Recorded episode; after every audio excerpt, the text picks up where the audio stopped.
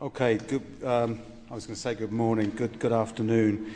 Uh, thank you very much for, for turning up, and uh, especially to those of you that have turned up out of pity, um, so that I'm not left on my own. Um, I'll start with a, an apology. Uh, apology for being here, but actually apology for standing here because normally I don't lecture like this. Um, normally, I don't use notes and I would wander around and I would ask students questions, and um, I think that's a much better way of learning.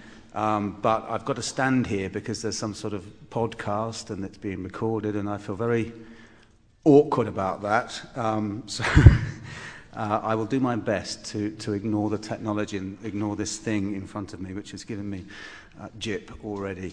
Uh, the other thing to say. Is that I have, I've written this lecture. I started writing it last week. Um, my name's Nigel Dodd, by the way, for those of you that don't know me. I'm a member of the sociology department here at the LSE. I've been here for about 12 years now, or longer, in fact. I came in 1996. Um, really, I'm a social theorist, but I'm also a, a, someone that works on money, and I've written on money in the past, and I'm writing a book on money now for, for Princeton University Press. It's um, causing me a lot of grief uh, this will be uh, based on, on, on, one of the chapters, which is on risk. Um, so I've enjoyed writing the lecture, but I have pitched it as far as I can for a student audience. So in, in, uh, some of you probably will find it hopelessly simplistic. Um, but sometimes I think the simple questions are, are, are, are the better ones. And what I'm really trying to do is to link contemporary themes up with classical sociology, which is really what I specialize in. So you'll get a bit of Marx and Simmel um, which I think is, is refreshing these days. So I'll start. Uh, this is a lecture about social theories of risk and economic life.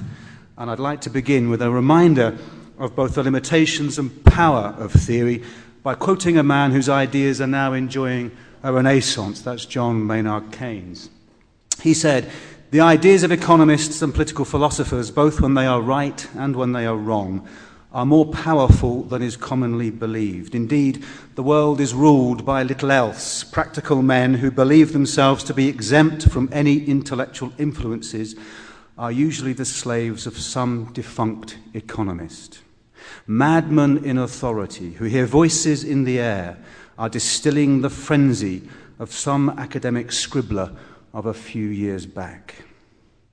But having heeded Keynes's warning, we need to be equally wary of drawing a false sense of security from the precision of facts, above all, facts expressed in numbers. On this topic, I was particularly struck by a remark I recently came across by Josiah Stamp, known as Stamp's Law.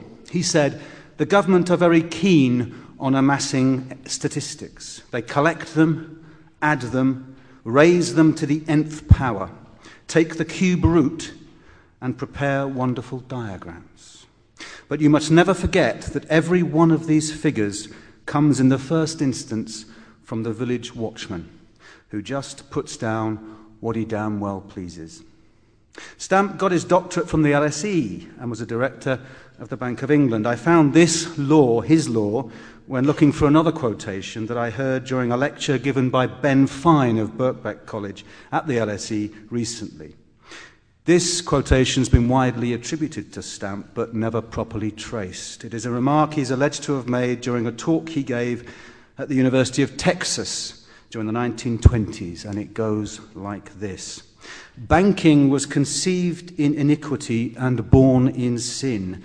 The bankers own the earth, take it away from them, but leave them the power to create money, and with the flick of the pen, they will create enough deposits to buy it back again. However, take away from them the power to create money, and all the great fortunes will disappear, and they ought to disappear, for they will be happier and better world to live in. But if you wish to remain the slaves of bankers and pay the cost of your own slavery, let them continue to create money.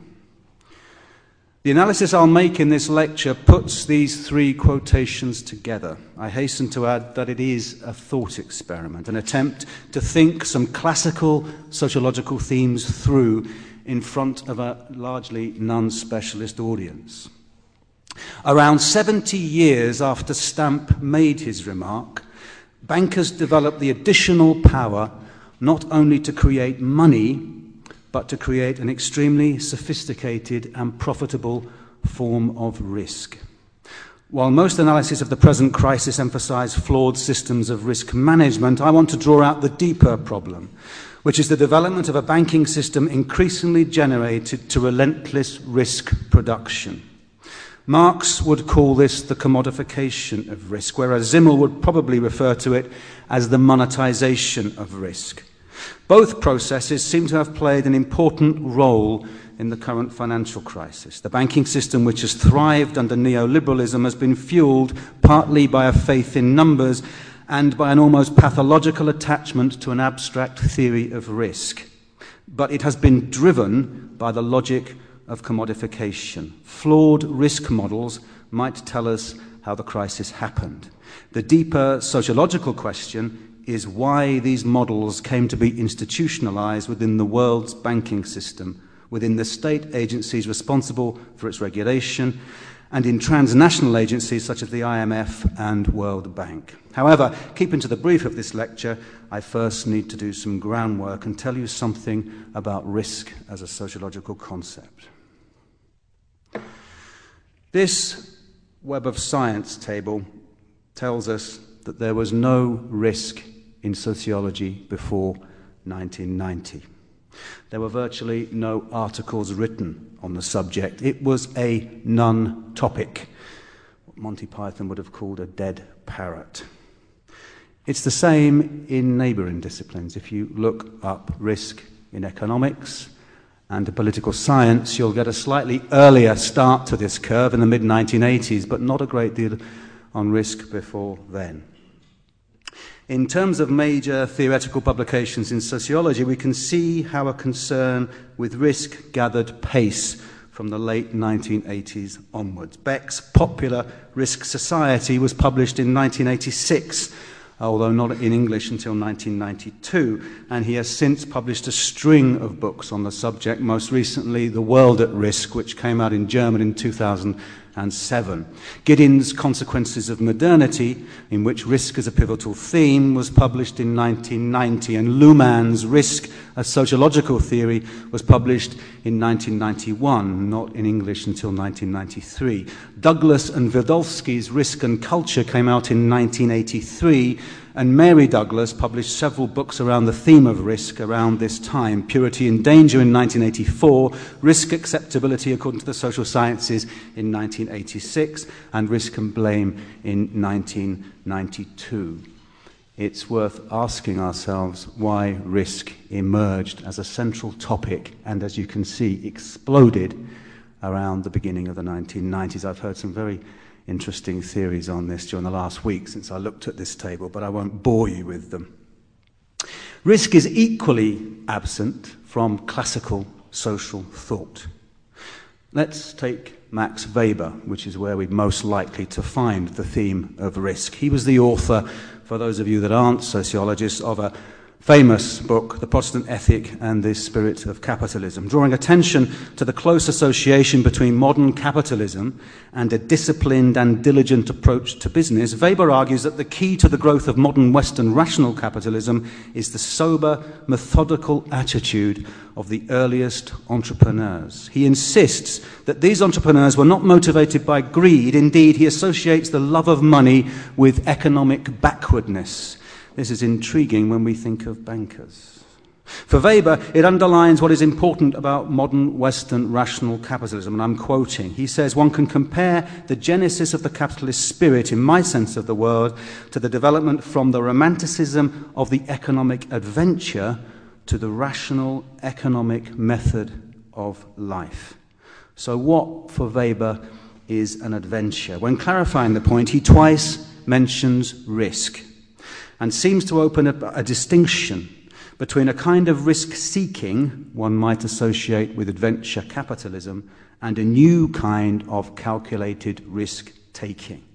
I'm quoting again. He says, from an objective point of view, an entrepreneurial risk, this is rational Western capitalism he's talking about, however daring, does not necessarily represent an adventure if it is part of a rationally calculated business enterprise which is required by the matter in hand.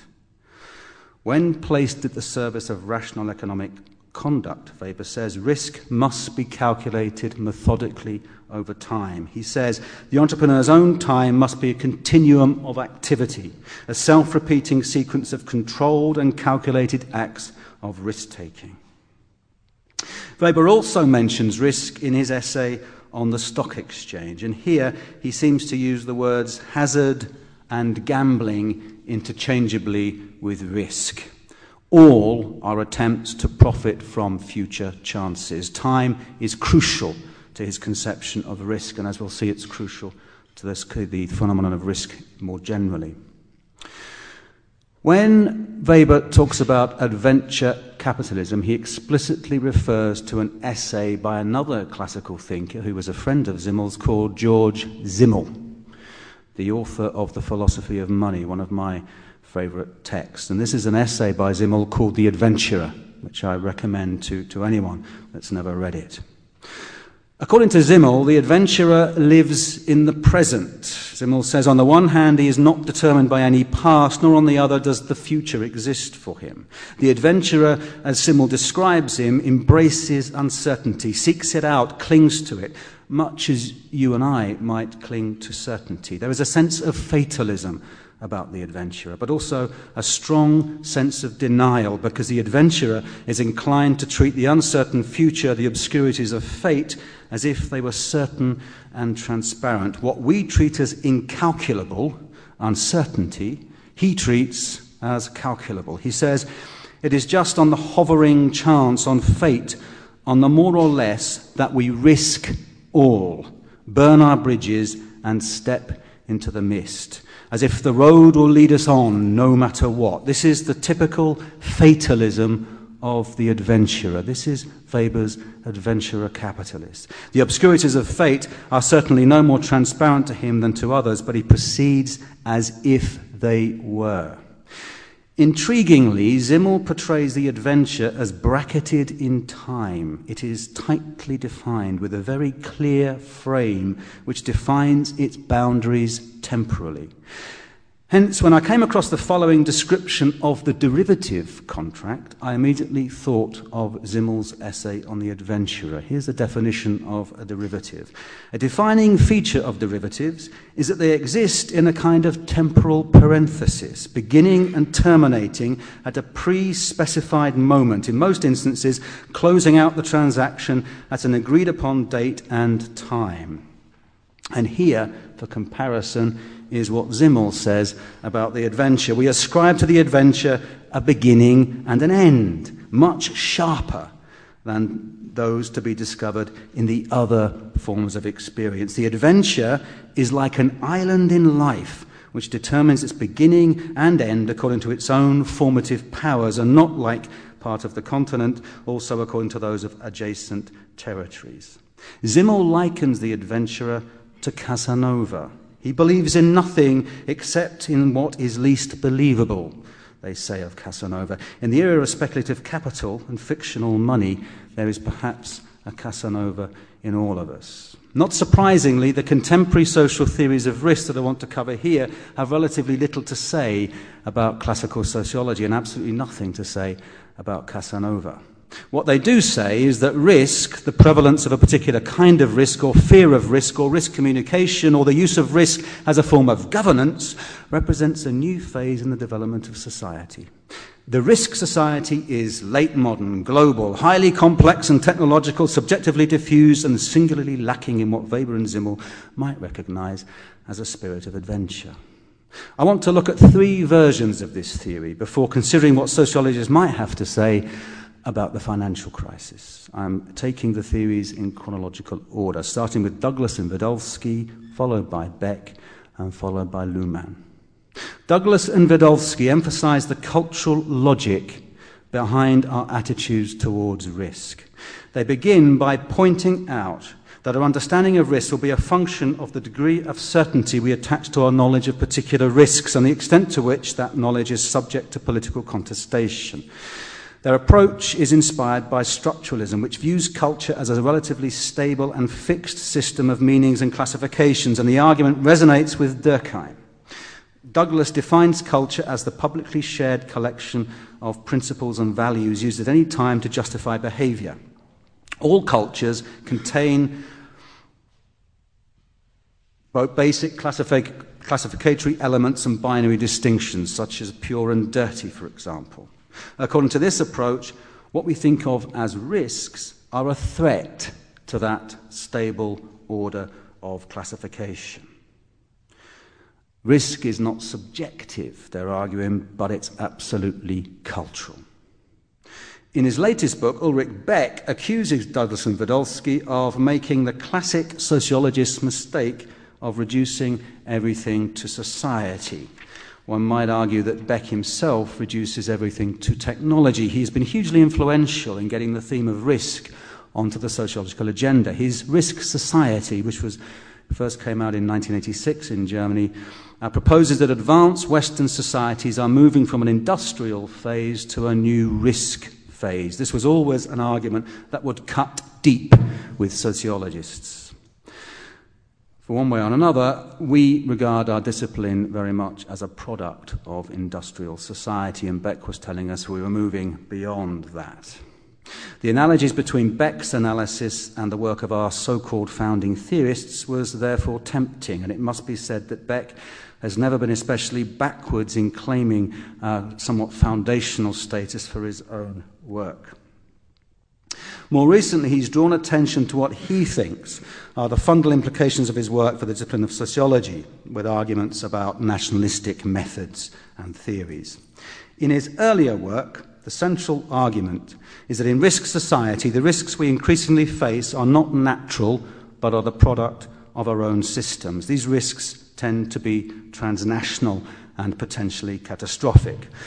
Finally, such risks appear to be primarily the object of science and technology. This last point is important to Beck's central thesis and to where many social scientists went with it. The risk society is an example of reflexive modernization. Risk as an is an unintended consequence of technological advancement. But Beck can be accused of placing far too much emphasis on technology. As far as financial risks are concerned, Beck draws insufficient attention to the fact that the production of risk is economically driven. But it would be wrong to suggest that Beck's work represents nothing more than an account of technology. One of the most intriguing aspects of his risk thesis is the shift he claims to have identified in the nature of political conflict. In industrial societies, the main conflicts were about the distribution of wealth. Whereas in the risk society, the fight is over the distribution of risk. This is interesting because Beck is insisting on separating two logics the logic of wealth distribution on the one hand, and the logic of risk distribution on the other. The financial crisis therefore presents an interesting case for Beck's thesis because it suggests that risk exacerbates the uneven distribution of wealth. Beck touches on this in his latest book, page 203, if you're interested when he suggests that financial risks are more easily individuated than other kinds of risks, easier to attribute to national risks. But this is because our perception of them is so strongly mediated by economic statistics. More recently, Beck has paid more attention to moral aspects of the risk debate. He argues that there is a tendency for our ideas about what is right and wrong to influence our ideas about what is dangerous. There is a moral and not just cognitive bias in risk perception. These days, Beck distinguishes between four kinds of risk ecological risks, financial risks, terror risks, and social or biographical risks. This fourth risk is connected to a broader underlying social theory that he shares to a large degree with Anthony Giddens, who was, for my sins, uh, my supervisor in the past. Luhmann, next. His approach to risk is premised on an understanding of society as a product of a much larger system of communication. The basic distinctions sociologists use to demarcate their objects of study, such as between economy and society, are merely products of this system of communication. Communication is a means of bringing conceptual order to the world. It reduces complexity by making selections and shaping expectations. Luhmann's definition of risk can be understood in these terms. Our acts of communication are decisions that inevitably involve narrowing down our frame of reference. A risk is always the outcome of a decision. Risk can be defined as the possibility of future damage exceeding all reasonable costs that is attributed to a decision. Any threat that falls outside of a decision and therefore seems random is for Luhmann a danger, not a risk.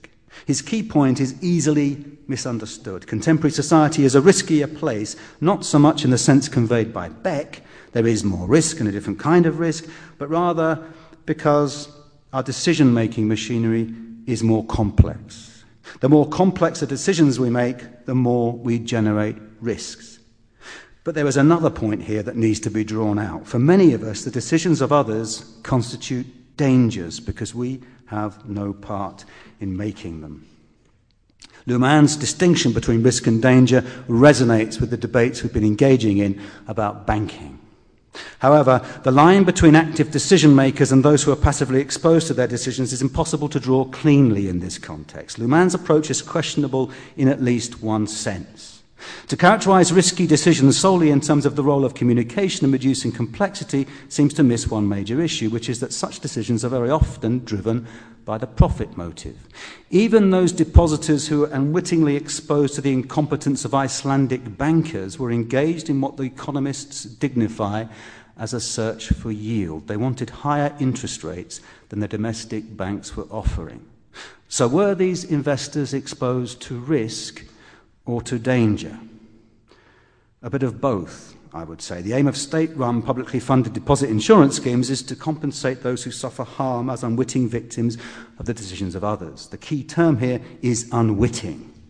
And it's noteworthy how much space has been given in various reports and reviews to the financial system after the crisis on educating people as consumers. Quite where greed fits in here and in Luhmann's framework remains unclear. One key theoretical point that comes out of Luhmann is about the intrinsic connection between risk and decision. Beck's work has often been criticized in these terms because although he always writes about risk, he seems to be referring to something incalculable and which therefore Luhmann would refer to as a danger. This runs up against a distinction that is widely attributed to Frank Knight. This is from Risk, Uncertainty and Profit, first published in 1921. Knight distinguishes between uncertainty, which prevails where there is no information on which to base a calculation of probable outcomes, and risk, which prevails where economic changes occur to which probabilities can be uh, assigned. In other words, uncertainty is what we don't know, risk is what we try to think that we do know about the future. Although many commentators are citing it now, Knight's distinction for a long time was almost completely ignored, except, I like to say, in economic sociology, one of our founding texts written by a guy called Jens Beckert, who's now director of the Max Planck Institute in Cologne, published in 1996. And Beckert argues that Knight's work gives sociology, economic sociology, a good foundation because Knight draws attention to the intersubjective social work that's required in order for people economically to make decisions about how to proceed in an inherently uncertain and not risky environment. The attention now being given to Knight's distinction between risk and uncertainty makes one wonder whether it really is such a recent discovery to some of those who are citing it now. Did anyone, economists, sociologists, political scientists, central bankers, regulators, politicians, seriously believe that we live in an era of calculable risk, a value at risk utopia in which almost any risk can be identified and rendered knowable?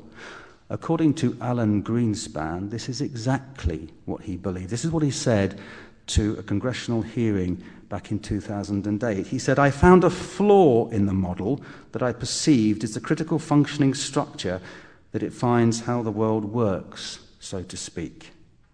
I'd like to say that Alan Greenspan, in, in, in that uh, charming um, bit of prose, discovered that the world is social. He did not. Rather, he realized that economic actors and bankers are not as rigorously rational as he would have liked to have believed. The so called crisis in economics that has allegedly risen from the financial crisis is being conveyed in the media and understood in government as a paradigm shift, a move into behavioral economics, Economists fail to understand irrational exuberance and animal spirits, we're told. They need to work with models of bounded rationality and take account of the data that does not fit their model of the rational, optimizing decision maker. I don't believe it. Economists have been telling sociologists like me for a long time that we're misrepresenting them when we say that all they work with is an unrealistic rational maximizer. So either they're exaggerating now or they were exaggerating then. But in any case, the key departure that economic sociology has been trying to make from the economics view of the world is not that we're not rational, but rather that we're social in the decisions we make. The foundational statement of this was made by Mark Granovetter back in 1985 in a famous paper in which he brings the concept of embeddedness into the heart of economic sociology. The critical argument that he makes in that paper is that economists ignore what Weber called the orientation to others, which is crucial to all social and economic action. Hence, economic sociologists have sought to emphasize the embeddedness of economic actions, processes, and institutions in social context or structure. They bring attention to the fact that markets, for example, have networks, coalitions, power imbalances, subcultures, and major structural asymmetries. The financial crisis has revealed that these arguments are broadly correct. That a financial system that had been conveyed as the most advanced and sophisticated opera- opera- operationalization of free market principles known to humankind was dominated by a few large institutions and defended via suffocatingly close alliances between the rentier class and government. Whatever other promises it might hold, behavioral economics will never offer an explanation of that. For this reason, the advance of behavioral economics is not necessarily good news for economic sociology, and certainly no reason for us to gloat. As the notion of irrational exuberance suggests, there is a tendency in behavioral economics either to slot the social realm into a model of the individual agent which has been adapted to take account of bounded rationality, or to acknowledge the influence of social life on economic decision making, but only as a kind of pathology when people do the wrong things and act like crowds. What is missing here is a story about social structure. Going back to the distinction between risk and uncertainty, we should consider whether there are social, cultural, and institutional reasons why the concept of uncertainty has been buried from economic life until recently, and why we have been surrounded by the language and architecture of risk management. Beck's definition of risk as incalculable seems culturally out of place in this world, just as Knight's notion of uncertainty seems to belong to an entirely different cognitive framework. There is one major figure who believed in a world of uncertainty. Of course, and that was Keynes. And I'd like to talk about his work very, very briefly before I go on to the financial crisis. Keynes' first book was a book of philosophy, published in 1921, called The Treatise on Probability. This was the same year that Knight's book on uncertainty, risk, and profit was published. Very briefly, Keynes distinguishes between three types of probability. First, there is cardinal or measurable probability. That's what we now call risk.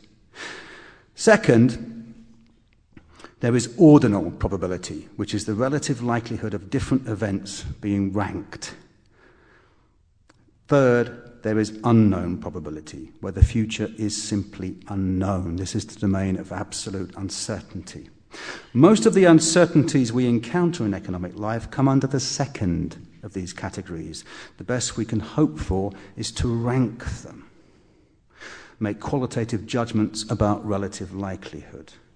But it is in the interest of the risk management industry to give them, uh, to put them in the first category.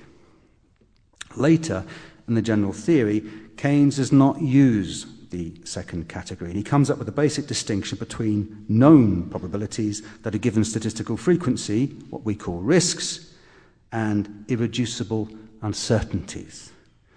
He famously said, For the most part, we simply do not know.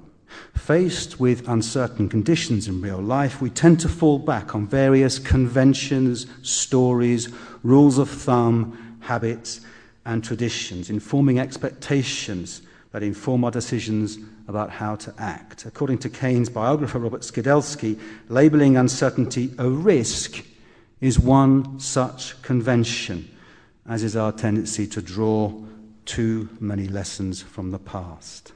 Uncertainty is an important issue because our economic livelihoods, indeed the whole capitalist system, depend so much upon the future. This is where the distinctive role of money in Keynes' theory comes in. Money is a store of value that enables it to play a crucial role in economic life as a subtle device for linking the present to the future. Money provides a safe haven when uncertainty is high. This is its liquidity premium. Keynes said that although investors will retreat into money during times of uncertainty, there is no such thing as liquidity for the community as a whole. How right he was. In 1931, Keynes said, A sound banker is not one who foresees danger and avoids it, but one who, when he is ruined, is ruined in a conventional way along with his fellows, so that no one can really blame him. Nowadays, one might say that a sound banker is one who thinks he can foresee danger, redefines it as risk, and accumulates as much of it as possible before blowing up and handing the bill to the rest of us. Keynes was working within the Bretton Woods system, geared to the belief in state intervention, whereas the banking crisis has taken place in the new classical era of the Washington Consensus, with its emphasis on free markets. The economic context, too, is rather different. Real GDP growth was higher on average during the Bretton Woods era, unemployment lower, and the gap between rich and poor on the whole was narrower than it is now. In addition, and crucially when it comes to risk, the era of the Washington Consensus has been characterized by higher exchange rate volatility. The banking world that was known to Keynes, and this is important to his general theory, was a world in which banks create money through their activities as lenders. These banks were commercial banks, retail banks, deposit banks those institutions at the core of the system for whom the central bank acts as the lender of last resort. The deregulatory program that began in the US and the UK in the 1980s transformed the face of banking. Keynesian banks create money. Today's banks create risk. As part of the neoliberal project, banking deregulation removed barriers to cross border capital flows, abolished currency exchange controls, and lifted restrictions on the activities that banks were permitted to undertake. In the US, investment banks grew at an alarming rate during the uh, late 1980s and early 1990s, partly as a uh, response to a series of commercial bank crises, but also eventually uh, in response to the repeal of the Glass-Steagall Act, which has caused a, a, a, a, lot of discussion since the crisis. This repeal was crucial in encouraging vertical, vertical integration within the banking system, where more and more investment banks took on the functions of commercial banks. There are now no longer pure investment banks, as far as I'm, I'm aware. This is the institutional structure in which the banking crisis took place, a core of extraordinarily large investment banks and universal banks engaging in a range of activities that were covered unevenly by several different regulators in a number of different countries, together with an emerging system of shadow institutions, such as special investment vehicles based in tax havens, hedge funds, and private equity firms. These shadow institutions look like, talk like, and walk like banks, but are not regulated as banks. The term shadow banking system is misleading, though, because this is not a discrete system that is insulated from the mainstream core commercial banking system.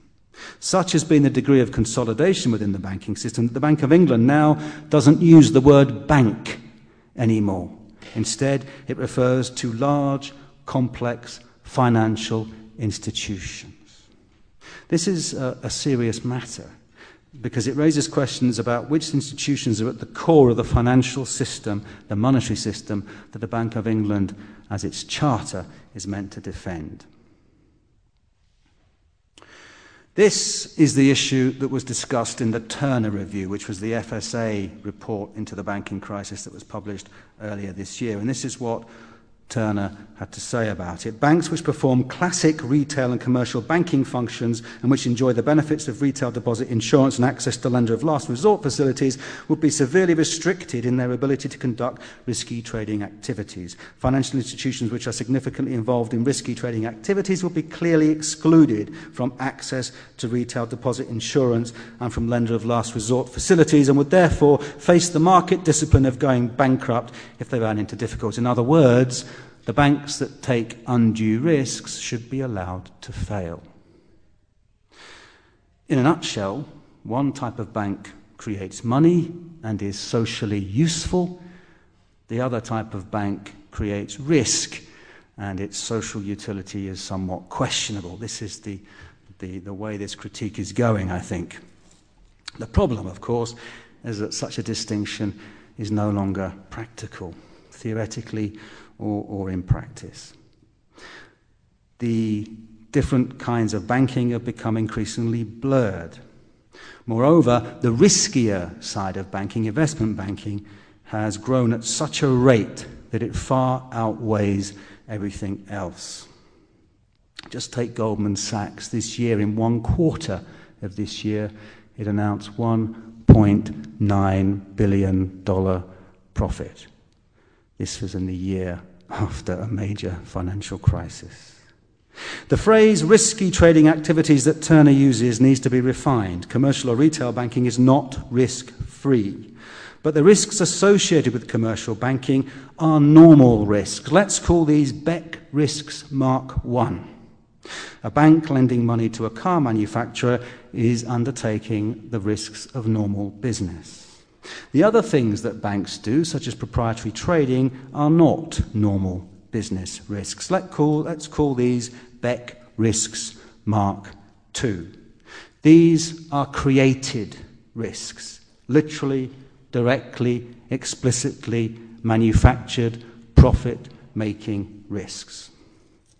Ideally, as Turner acknowledges, these risks would be firewalled and we'd all be protected. But it's impossible. Turner cites the Bear Stearns case as an indication where an investment bank is quite clearly too important to the whole system to be allowed to fail. So Turner's conclusion is that banks are so interconnected that simply leaving the more reckless ones to go to the wall isn't credible. Also, there are feedback loops between Mark I risks and Mark II risks. The technologies that became involved in the creation of Mark II risks influenced retail banking, for example. Riskier mortgage lending, subprime, was made possible because of the way that Mark II risks were being built. Finally, there are the risks that blew up. These are systemic risks or Mark III risks. These are the new type of financial risk and these will be targeted by macro prudential supervision.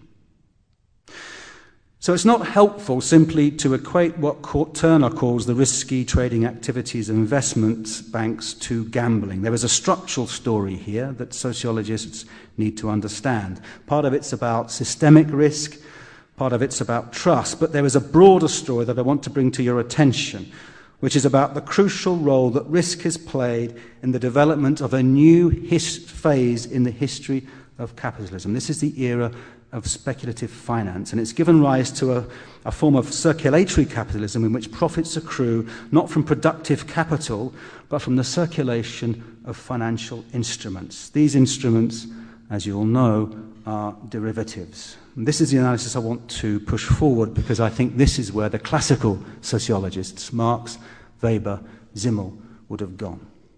I've got three arguments, and I'm going to have to rush through them because time is going fast. The first argument is that derivatives began as a way of managing the risks associated with globalization. Derivatives are extremely old. Aristotle mentions um, options, for example.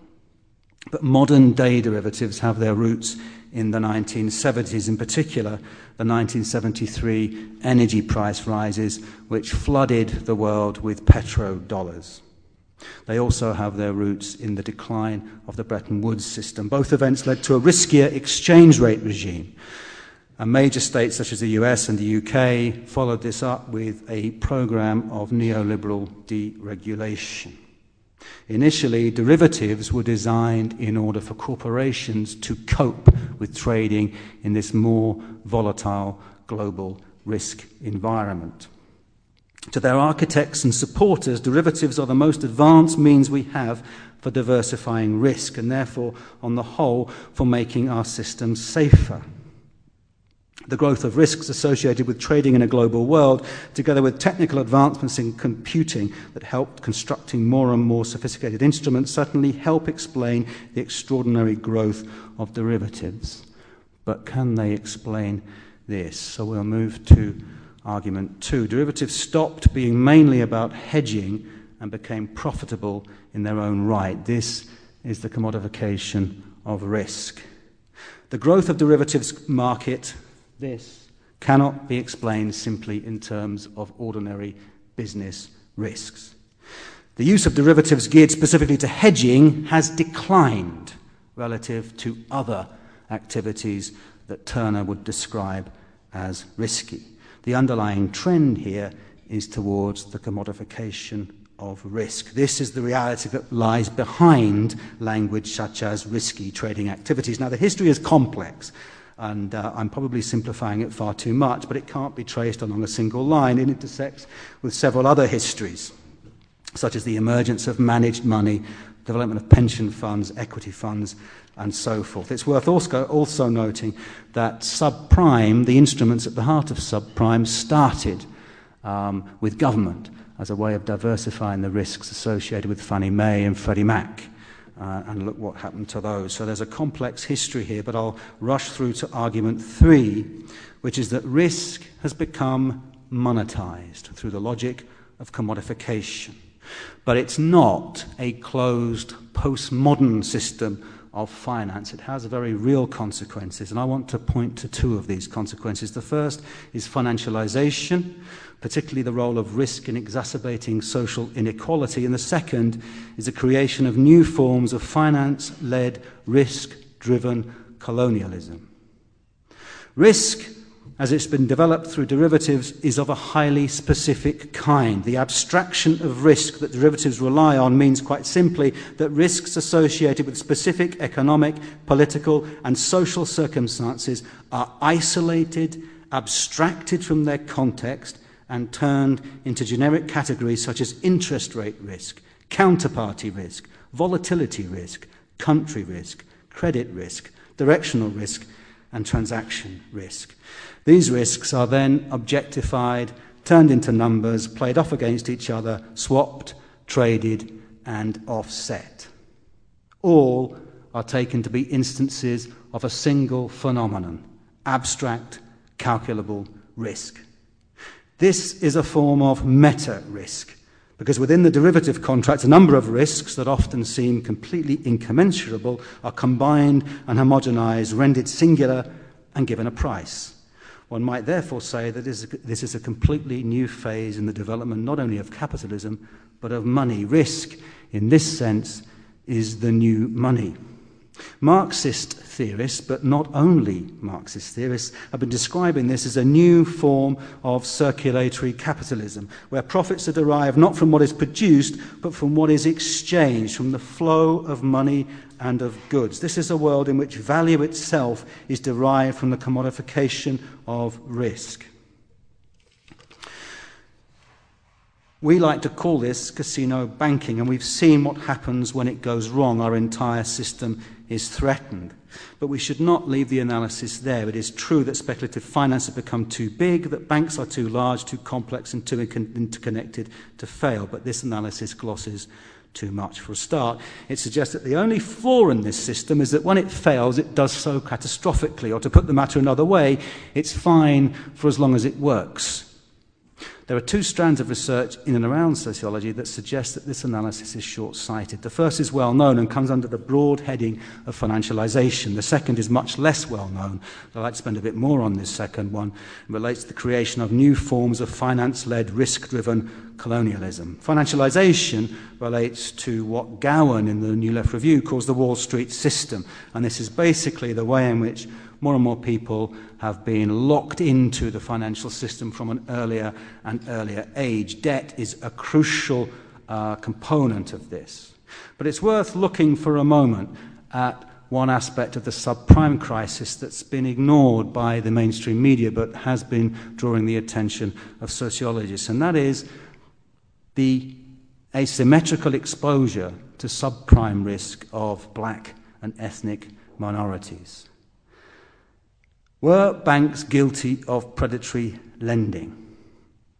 There are some grounds for believing that there were other factors besides risk that were involved in subprime lending. Although there was a high incidence of these groups among subprime borrowers, the official statistics suggest that black and Latino people, for example, were not given unfavorable mortgage conditions when compared to other borrowers within the same cohort. But what the statistics do not show is whether such groups, blacks, Hispanics, Latinos, were disproportionately targeted by predatory lending. In other words, they were given subprime mortgages when they qualified for rather better conditions. This is a table I take from David Harvey, who gave a presentation last week which shows foreclosure rates in subprime in Cleveland, Ohio, and as you'll see, also shows a plan of black majority areas in, in that city, and the correlation is, is quite alarming. So, this is the social structure of risk, and this is where sociologists should, I think, be concentrating. But there's a broader, global, non US centric perspective on the issue that social theorists are beginning to explore, and these are the linkage, linkages between finance capital and colonialism. And there are two books I'd like to draw your attention to very, very quickly. One is by LiPuma and Lee, published in 2004, called Financial Derivatives and the Globalization of Risk, and the other is by a cultural theorist called Randy Martin, published in 2007, called Empire of Indifference.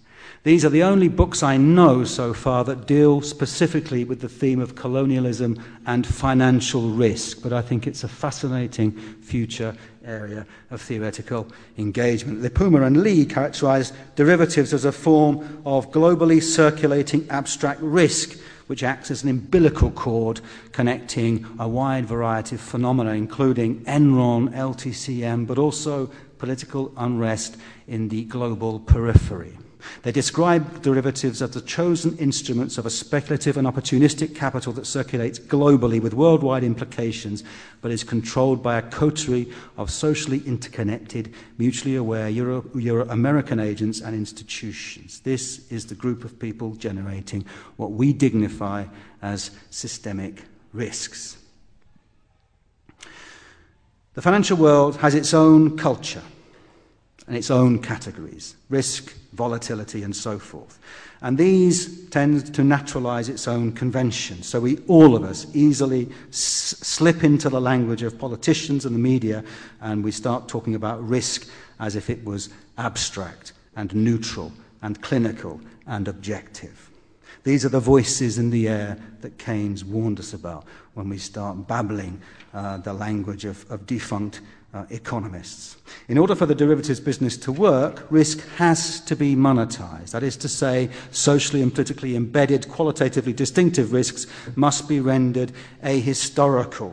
This is what Marx would call an act of reification, where risk ratings, for example, relating to whole countries, qualitative, complex judgments are telescoped into a single risk premium. It can take just a matter of days for a concerted effort by several highly leveraged hedge funds to knock 10% off the value of a currency.